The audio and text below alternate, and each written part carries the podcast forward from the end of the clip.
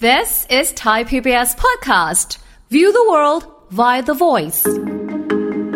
การที่กินครบ 3 มื้อโดยเฉพาะมื้อแรกของวันที่เราเบรกฟาสต์เนี่ยมันมีการศึกษาวิจัยว่าเฮ้ยมันช่วยควบคุมความหิวระหว่างวันได้ดี การศึกษาวิจัยอันเนี้ยเพิ่งตีพิมพ์ลงในวารสารวิชาการทางการแพทย์เนี่ยค่ะเมื่อปีที่ผ่านมาเองเขาศึกษาครับเปรียบเทียบผู้ที่กินอาหารเช้า กับคนที่ ไปเริ่มกินตอนเที่ยงหรือบ่าย เขาพบว่ากลุ่มที่ไม่กินอาหารมื้อแรกหรือมื้อเช้าเนี่ยมีความรู้สึกหิวระหว่างวันมากขึ้น ฮอร์โมนที่ทำให้อิ่มอะหลั่งน้อยลง ระบบการเผาผลาญพลังงานในร่างกายค่ะลดลงครับว้าวการแสดงออกของยีนที่สะสมไขมันเพิ่มขึ้น เสี่ยงต่อการเกิดโรคอ้วนมากขึ้น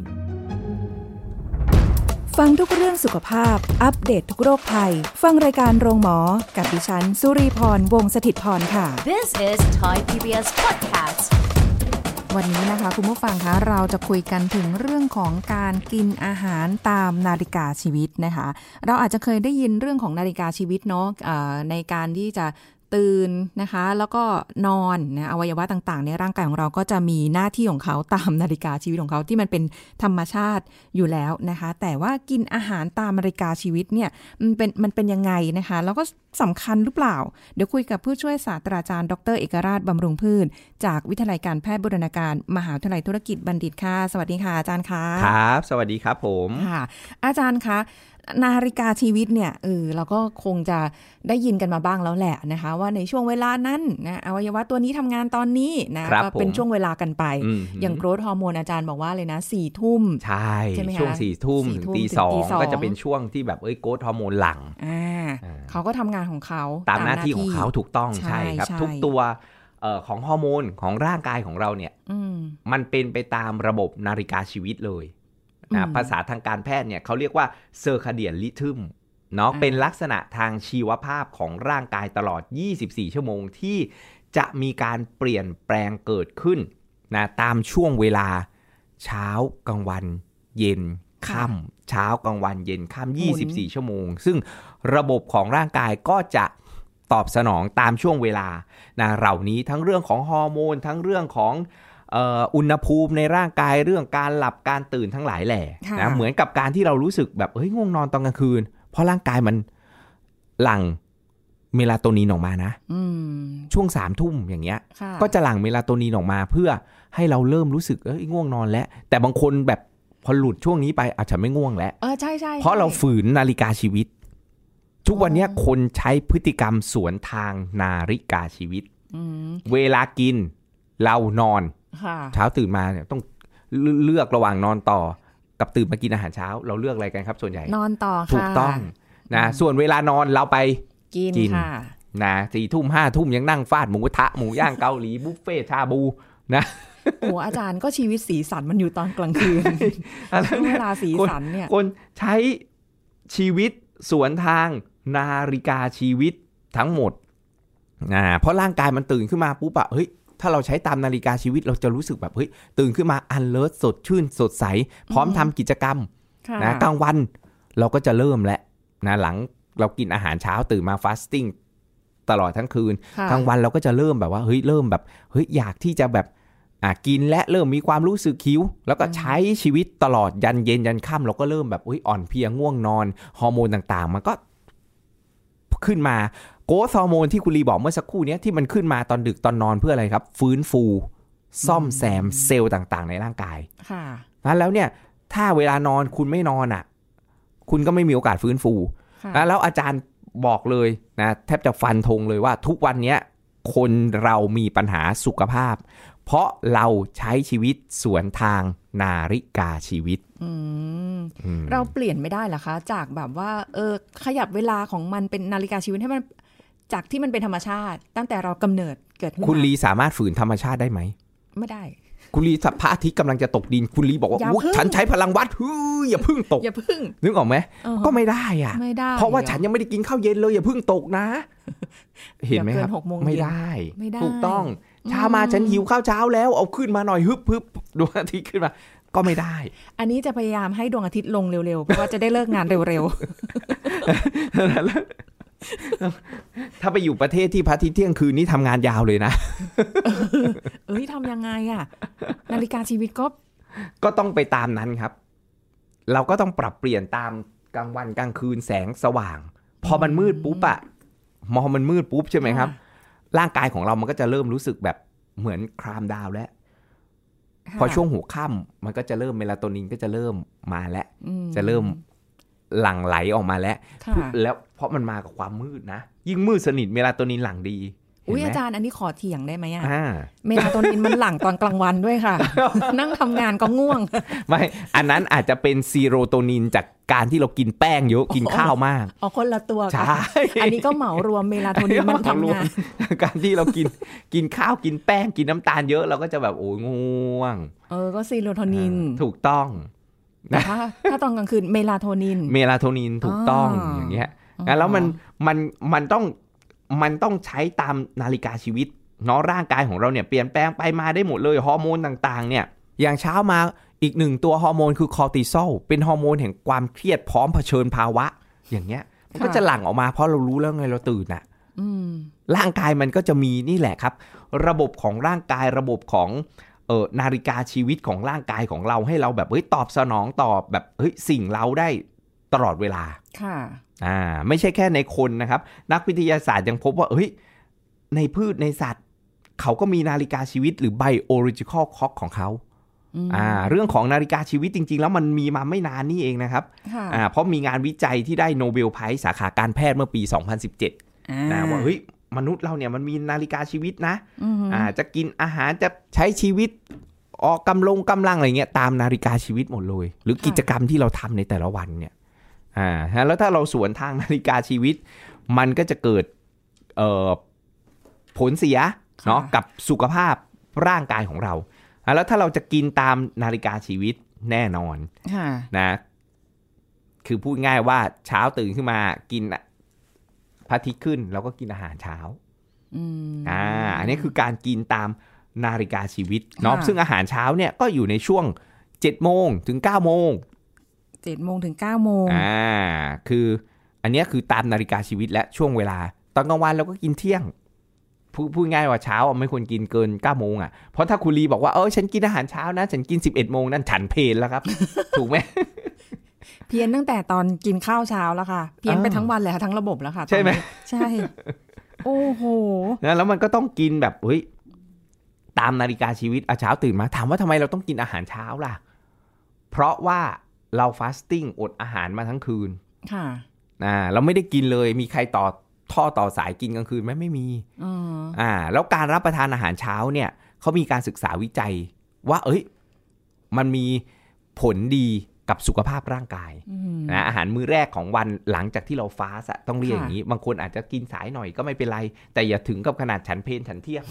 นึกออกไหมครับ งั้นมันคือลันช์มันไม่ใช่เบรกเบรกฟาสต์เบรกฟาสต์ก็คือเบรกจากการฟาสต์ไงค่ะอ๋อ breakfast อะเบรกฟาเบรกฟาสต์ break อ่า fast เบรกฟาสต์นะ fast คืออะไรเออ fast คือการอดอาหารที่เราอดมาทั้งคืนเพราะเรานอนไงอืมเนี่ยเราอดและกินมื้อเย็นมื้อสุดท้ายหกโมงเย็นจบแล้วค่ะแล้วเช้าขึ้นมาปุ๊บโอ้กว่าจะกินสมมติแปดโมงอย่างเงี้ยค่ะคือเราเบรกจากการ fast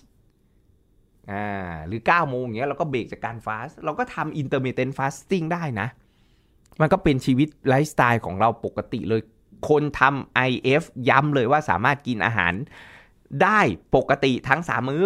ค่ะแต่ถ้าใครพีเฟอร์จะกินเช้ากินกลางวัน ก็แล้วแต่คุณมหรือใครกินกลางวันแล้วกินเย็นแล้วคุณยังกินเพียงพอ อาจารย์ไม่เคยห้ามไม่เคยแอนตี้ค่ะอ่าเพราะบางคนบอกว่าอ้าวก็ฉันกินสองมื้อแล้วฉันก็พอสุขภาพฉันดี นั่นคือคุณ ก็แต่ละคนไม่เหมือนกันด้วยนะถูกต้องาคุณอย่าพยายามเอา ทฤษฎีของของคุณไปครอบกับอีกคนนึงเขาค่ะอาจจะไม่เหมือนกันอืมอ่าเขาอาจจะดีเหมือนคุณก็ได้อ่าฉะนั้นแล้วเราก็ไม่ได้ anti ค่ะแต่สำหรับเราสำหรับตัวอาจารย์เองค่ะอาจารย์กินครบสามมื้อ เพราะอะไรอืมรู้ไหม ความสุขของอาจารย์คือการกิน ถูกไหมครับ ใช่ค่ะเราได้กินตั้งสามครั้งอะต่อวันอะอืมนี่ไม่รวม snack break break นะอ่าแล้วเราก็กินได้ได้ตั้งสามมื้ออะอืมแล้วการที่กินครบ3มื้อโดยเฉพาะมื้อแรกของวันที่เรา break fast เนี่ยมันมีการศึกษาวิจัยว่าเฮ้ยมันช่วยควบคุมความหิวระหว่างวันได้ดีนะไม่ทำให้เราแบบว่าเฮ้ยหิวบ่อยค่ะนะบางคนแบบเฮ้ยหิวบ่อย เพราะว่าฉันไม่กินฉันอดอาหารมื้อแรกของวันหรือมื้อเช้าเนี่ยค่ะนะ ก็จะแบบว่าเฮ้ยหิวบ่อยมาก อันเนี้ยเป็นการศึกษาวิจัยที่เขาค้นพบว่าเฮ้ยมื้อแรกหรืออาหารเช้าเนี่ยสำคัญมากนะครับมีการศึกษาวิจัยอันเนี้ยเพิ่งตีพิมพ์ลงในวารสารวิชาการทางการแพทย์เนี่ยค่ะเมื่อปี 2022 ที่ผ่านมาปีที่ผ่านมาเองเขาศึกษาครับเปรียบเทียบผู้ที่กินอาหารเช้านะหรืออาหารมื้อแรกของวันเนี่ยเหมือนตามนาฬิกาชีวิตอะค่ะกับคนที่ไปเริ่มกินตอนเที่ยงหรือบ่าย แล้วก็กินถึงค่ำแบบไหนจะดีต่อสุขภาพมากกว่ากันครับ ก็ต้องอ่าแบบกินตอนเช้า ถูกต้องครับ ผลการศึกษาพบว่าคนที่ไม่กินอาหารเช้าหรือมื้อแรกของวันเนี่ยค่ะนะมื้อแรกอาจารย์ก็ยังอนุโลมนะ9โมง9โมงกว่าๆก็ยังโอเคนะอืมอ่าแต่ไม่ใช่ไปนู่นกินเที่ยงกินบ่ายนะครับ เขาพบว่ากลุ่มที่ไม่กินอาหารมื้อแรกหรือมื้อเช้าเนี่ยมีความรู้สึกหิวระหว่างวันมากขึ้น ฮอร์โมนเขาดูฮอร์โมนเลปตินด้วยที่ทำให้อิ่มอะหลั่งน้อยลงอ่าแล้ว คือจะแบบว่าไม่ค่อยอิ่มอืมอ่าแล้วหิวบ่อย ระบบการเผาผลาญพลังงานในร่างกาย นี่เขาวัด energy metabolism การเผาผลาญนะค่ะลดลงครับอ๋อคนไม่กินอาหารเช้าระบบการเผาผลาญลดลงว้การแสดงออกของยีนที่สะสมไขมันเพิ่มขึ้น ค่ะ อ่า ยีนที่สะสมไขมันน่ะมีการแสดงออกมาเพิ่มขึ้น เสี่ยงต่อการเกิดโรคอ้วนมากขึ้น คนไม่ค่ะกินอาหารเช้า และมีกระบวนการออโตฟาจีที่เราเคยคุยกันไปบ้างแล้ว นะการดีท็อกระดับเซลล์หรือช่วยในการชะลอวัยเนี่ยลดลงครับวีนะแล้วไม่กินอาหารเช้า สัมพันธ์กับความอ้วน สัมพันธ์กับการเผาผลาญสัมพันธ์กับความแก่นะแล้วงานวิจัยไม่ได้มีงานวิจัยนี้ก่อนหน้านี้ก็มีผลกระทบของการไม่รับประทานอาหารมื้อเช้าก็คือเสี่ยงต่อการเกิดโรคอ้วน โรคเบาหวาน โรคความดัน โรคหัวใจและหลอดเลือด โรคสมองเสื่อม และอัตราการเสียชีวิตสูง แค่มื้อเช้าเนี่ยนะถูกาจารย์ต้องครับมานะแล้วเขานี่ถึงบอกว่าเอ้ยเป็นมื้อที่สำคัญมาก แต่คนไม่ค่อยให้ความสำคัญ ถ้าเลือกระหว่างตื่นมากินมื้อเช้ากับนอนคือนอน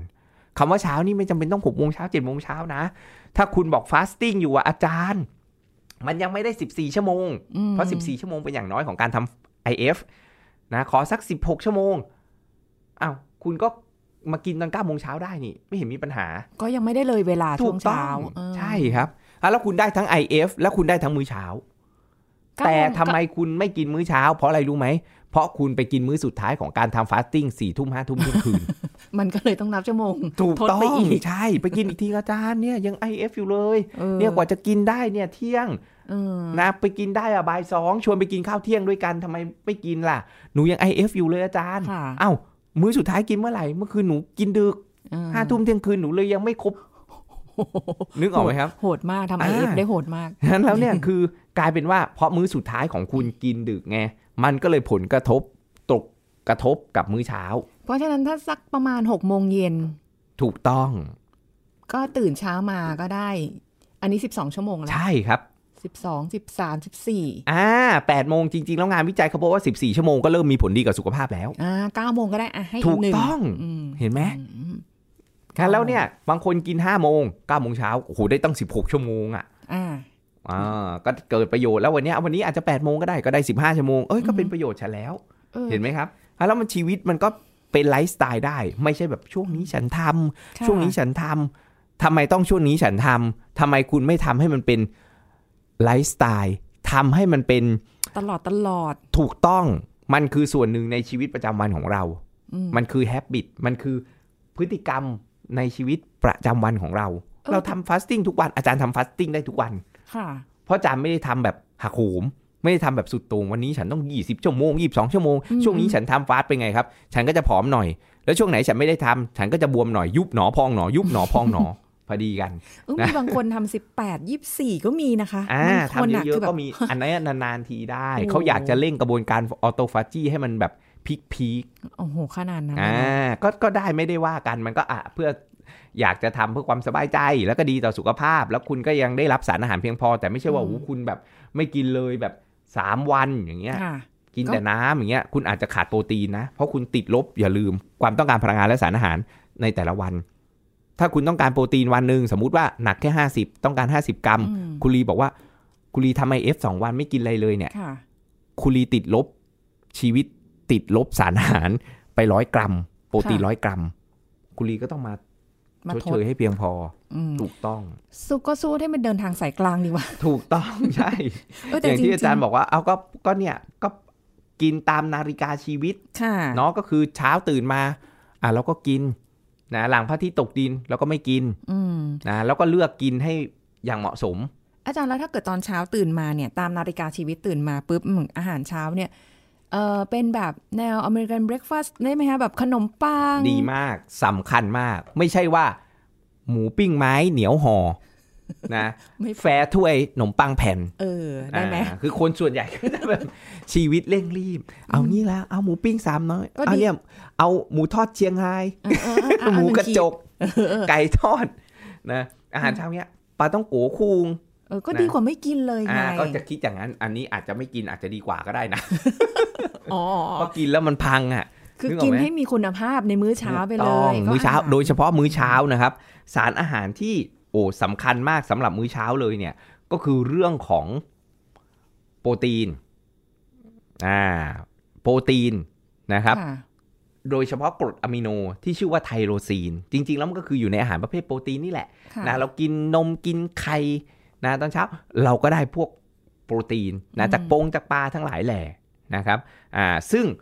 โปรตีนในมื้อเช้าเนี่ยเขาพบว่ามันสามารถที่จะเพิ่มระดับโดปามีน โดปามีนเป็นฮอร์โมนแห่งความสุขฮอร์โมนตัวหนึ่งทำให้เราอะรู้สึกสดชื่น ตื่นตัว กระฉับกระเฉง พร้อมที่จะทำงาน พอไปถึงโต๊ะทำงานปุ๊บหอเหี่ยวหัวใจใช่ไหมแล้วอาหาร ประเภทโปรตีนค่ะนะครับ ในมื้อเช้าสำคัญอืมแล้วช่วยเพิ่มการเผาผลาญช่วยช่วยควบคุมความหิวระหว่างวันได้ดี มีการวิจัยถึงขั้นที่ว่ามื้อเช้าอะ กินโปรตีนจากไข่อะครับกุลีค่ะวันละฟองอะสามารถที่จะลดความเสี่ยงต่อการเกิดโรคอ้วนฮะโรคเบาหวานได้อุ้ยเหรอ ถูกต้องแต่ไม่ใช่โปรตีนอย่างเดียวนะครับโป รตีนเนี่ยดีในมื้อเช้า เพราะมันช่วย boost โดปามีนค่ะโดปามีนเป็นฮอร์โมนที่ทำให้เรารู้สึก happy มีความสุขนะกระฉับกระเฉงมุ่งมั่นอืมนะตื่นตัวอ่าอ่าซึ่งมันสมควรเราตอนเช้าถูกไหมไม่ใช่จะไปบู๊ตอนกลางคืนนะจะไปนอนเตียงแล้วจะไปกระฉับกระเฉงมุ่งมั่นตายแล้วทีเนี้ยไม่หลับเลยเอออ่าแล้วเนี่ยเห็นไหมมันเป็นอืมตามนาฬิกาชีวิตของเรา แต่เราก็ต้องกินตามนาฬิกาชีวิตนี่ไงอืมคือมื้อเช้าเน้นโปรตีนมากหน่อยค่ะ นะแล้วก็เติมไฟเบอร์ครับ อาจารย์เพิ่งไปดูงานมาที่ประเทศญี่ปุ่นค่ะนะยังเอาขนมมาฝากคุณลีเนี่ยนะครับ แต่อันนั้นเก็บไปกินมื้อกลางวันนะ ค่อยๆกิน ค่อยๆกิน จะบอกว่าเขามีทฤษฎีอันหนึ่งนะเรียกว่าจริง ๆ แล้วมันมีมานานแล้วแหละนะบ้านเราคนยังไม่ค่อยพูดถึงกันเยอะ ก็คือโครโนนิวทริชันโครโนโครโนนิวทริชันตัวเนี้ย มันคือ กินตามนาฬิกาชีวิตนี่แหละอืมเขาพบว่า แต่มันมีรายละเอียดนะ พบว่าการที่เราได้รับใยอาหารค่ะหรือไฟเบอร์เนี่ย ในมื้อเช้าและมื้อกลางวันนะที่ปริมาณเพียงพอค่ะนะคือเน้นกินไฟเบอร์นะจากผักผลไม้ มื้อเช้ามื้อกลางวัน ช่วยมันจะช่วยควบคุมน้ำตาล ในมื้อเย็นได้อ๋อออ่าคุณลีคิดดูมันไม่ใช่คุมในมื้อนั้นอย่างเดียวนะ เขาทำงานศึกษาวิจัยเลยสองกลุ่มครับ แยกกันเลย ให้กินไฟเบอร์ มื้อเช้าอืมมื้อกลางวันค่ะอีกกลุ่มนึงอะไม่ค่อยกินไฟเบอร์อะค่ะเช้าและกลางวัน แล้วไปเกี่ยวอะไรกับมื้อเย็นล่ะก่อนนอนอะ่ะ ไปดูเรื่องของบาซูก้าสไปค์คือน้ำตาลที่พุ่งหลังมื้ออาหาร กลายเป็นว่าหุยคนกินไฟเบอร์เช้ากับกลางวันน่ะ ไปคุมน้ำตาลในเลือดหลังมื้ออาหารน่ะ มื้อเย็นน่ะค่ะได้ดีด้วย อื มมันต้องมีระยะเวลาหมายถึงว่าเอ่อกินตอนสิบโมงไม่เกินเที่ยงหรือว่าแบบจริง ๆ แล้วกลางวันตามปกติเราเนี่ย คือตามทฤษฎีที่เราทราบกันคือ ปกติไฟเบอร์อะใยอาหารเนี่ยมันก็ควบคุมน้ำตาล ควบคุมไขมันนะในมื้อนั้นๆอยู่แล้วค่ะนึกออกไหมครับอ่าฮะแต่อันเนี้ยมันรันไปมีผลต่อเนื่องยาวนาน ให้ถึงมื้อเย็นอืมอ่าซึ่งมันสำคัญมากนะ เพราะว่าไม่งั้นเนี่ยเกิดมื้อเย็นน้ำตาลในเลือดสูงๆอะมันส่งผลต่อการยับยั้งโกรทฮอร์โมนอ่าใช่ใช่ใช่อ่าอ่าเห็นไหมครับนั้นแล้วเนี่ยมันก็ส่งผลกระทบ ถึงบอกว่าเอ้ยเรื่องของโครโนนิวทริชันการกินตามนาฬิกาชีวิตเนี่ยโอ้ยสำคัญ โภชนาการตามช่วงเวลาว่าเฮ้ยเช้าเนี่ยเราเราควรจะได้รับโปรตีนนะ ได้รับไฟเบอร์นะอืมอ่ากลางวันอย่างเงี้ย เราควรจะแบบเฮ้ยกินอาหารที่มันแบบ พลังงานให้พลังงานค่ะนะเพื่อชดเชยว่าเฮ้ยเราทำงานมาครึ่งวันแล้วก็พร้อมที่จะลุยนะมีความตื่นตัวมีความกระฉับกระเฉงอืมนะครับอ่ามื้อเย็นอย่างเงี้ยเราไม่ควรกินน้ำตาลเยอะแล้ว ควบคุมน้ำตาลในเลือด อย่างเงี้ยค่ะพวกแป้งเปิ้งทั้งหลายแหล่เพราะน้ำตาลแป้งมันจะไปยับยั้งโกรทฮอร์โมนอืมที่ช่วงเราจะหลังกลางคืน ยิ่งกลางคืน ไม่ควรกินอะไร อย่างที่อาจารย์บอกค่ะ หลังหกโมงเย็นฮะหลังพระอาทิตย์ตกดินเราไม่ควรกินอะไรแล้วอืมนะนอกจากน้ำเปล่า คือไม่ต้องถึงขนาดว่าอย่างแบบ เออเจ็ดโมงถึงเก้าโมงเป็นเวลาของกระเพาะอาหารก็กินอาหารเช้ากันอ่าฮะเก้าโมงถึงสิบเอ็ดโมงเป็นเวลาของม้ามกับตับอ่อนอ่าเข้าใจก็อันนั้นตามอะไรทฤษฎีอันนั้นนะแพทย์แผนจีนเอาเหรออ่าอ๋อซึ่งถามว่าไม่ต้องเอ้ยมันขนาดก็นั้นอาจจะสอดคล้องกับนี่แหละอืมเอ่อตามหลักวิชาการสากเอ่อสากลก็คือ เป็นแพทย์แผนตะวันตก ค่ะอ่าซึ่งถามว่ามันสอดคล้องกันไหมจริง ๆ แล้วมันก็สอดคล้องกันนี่แหละก็ได้เรื่องของแหละตับเรื่องของม้ามถูกต้องเออเพราะว่าใครจะไปกินเย็นถ้าเกิดว่ากินแป้งมากเฮ้ยตับทำงานหนักนะ น้ำตาลเยอะตับทำงานงานหนักแถมไขมันยังไปพอกตับอีกอืมอ่าแล้วมันก็เกี่ยวข้องกับกลไกไม่ว่าจะเป็นการแพทย์แผนจีนค่ะเนาะหรือการแพทย์แผนตะวันออกอ่านะอ่าการแพทย์ทางเลือกทั้งหลายแหละ ทุกทฤษฎีอะมันแบบเฮ้ยสอดคล้องค่ะนะสอดคล้องกันหมดเลย นะครับอืมว่าเฮ้ยมนุษย์เราเนี่ยมันมีนาฬิกาชีวิตนะแต่เราอะจะกินตามนาฬิกาชีวิตหรือเปล่านะครับอ่าโดยเฉพาะในมื้อเย็นอย่างเงี้ยเออเราต้องเรียกเลี่ยง น้ำตาลสูงพวกแป้งทั้งหลายแหล่ค่ะนะครับ แต่ถ้าเกิดว่าเอ้ย ถ้าเราจะกินเนี่ยนะพวกเนี้ยเราควรจะไปกินเป็นมื้อกลางวันมอ่าเพราะร่างกายยังมีกิจกรรมทางกายค่ะนะยังมีกระบวนการที่ร่างกายต้องใช้พลังงานแบบว่าเยอะนะค่ะถ้าเกิดว่ากินมื้อค่ำมื้อเย็นต่าง ๆ เนี่ย อันเนี้ยก็จะส่งผลแล้วนั้นแล้วอาจารย์ฝากคุณผู้ฟังว่า เอ้ย คนที่ทำ IF เนี่ย เนาะ คือควรจะกินเป็นตามนาฬิกาชีวิตด้วยนะครับ ก็คือ circadian rhythm นะ หรือเซอร์คาเดียน IF คือ intermittent fasting ที่ตามนาฬิกาชีวิตค่ะไม่ใช่ว่า เฮ้ย ฉัน IF คือฉันกินมื้อสุดท้ายอะตอนสี่ทุ่มอะอาจารย์ฮะมื้อมันก็ตรง ส่งผลกระทบว่าเช้าจะกินได้ไง เพราะว่าเวลามันยังไม่ถึง 16 ชั่วโมง ก็ต้องไปกินนู่นบ่ายสองอย่างเงี้ยค่ะอ่า ซึ่งกับคนที่เขากินเหมือนกันนะห้าโมงเย็นเขากินนะเช้าเขาก็ได้กินอาหารเช้าแล้วเก้าโมงเขาก็กินได้แล้วค่ะอ่าอืมฮะแล้วเนี่ยผลลัพธ์เนี่ยมันต่างกันโดยสิ้นต่างกันเยอะนะ น้ำหนักคุณอาจจะมองถ้าคุณโฟกัสแค่น้ำหนักบนตาช่างอาจจะใช่ แต่มันมีงานวิจัยลงลึกถึงเรื่องของกระบวนการเผาผลาญและระดับน้ำตาลในเลือด เขาพบว่าคนที่ทำ IF ตามนาฬิกาชีวิตนะระบบร่างกายจะดีกว่า น้ำหนักตัวอาจจะลดลงไม่ต่างกับคนที่ทำสวนทางนาฬิกาชีวิต IF ค่ะที่สวนทางนาฬิกาชีวิต จะมีการเผาผลาญไขมันลดลงถึง 20%อืมน้ำตาลในเลือดเพิ่มขึ้นถึง 10%โอ้โห อ่าเพราะมันกินดึกไงค่ะคุณลีนึกออกไหมอ่าเพราะกินดึกแล้วเราไม่ได้ใช้อะไรอะ แล้วบางคนกินเสร็จแล้วปุ๊บไม่กี่ชั่วโมงนอนเลยนะผึ่งพุงแล้วหลับเลยกลนคอคอคอไขมันก็ไปพอกตับค่ะอ่าแล้วก็เราก็ต้องกลับมา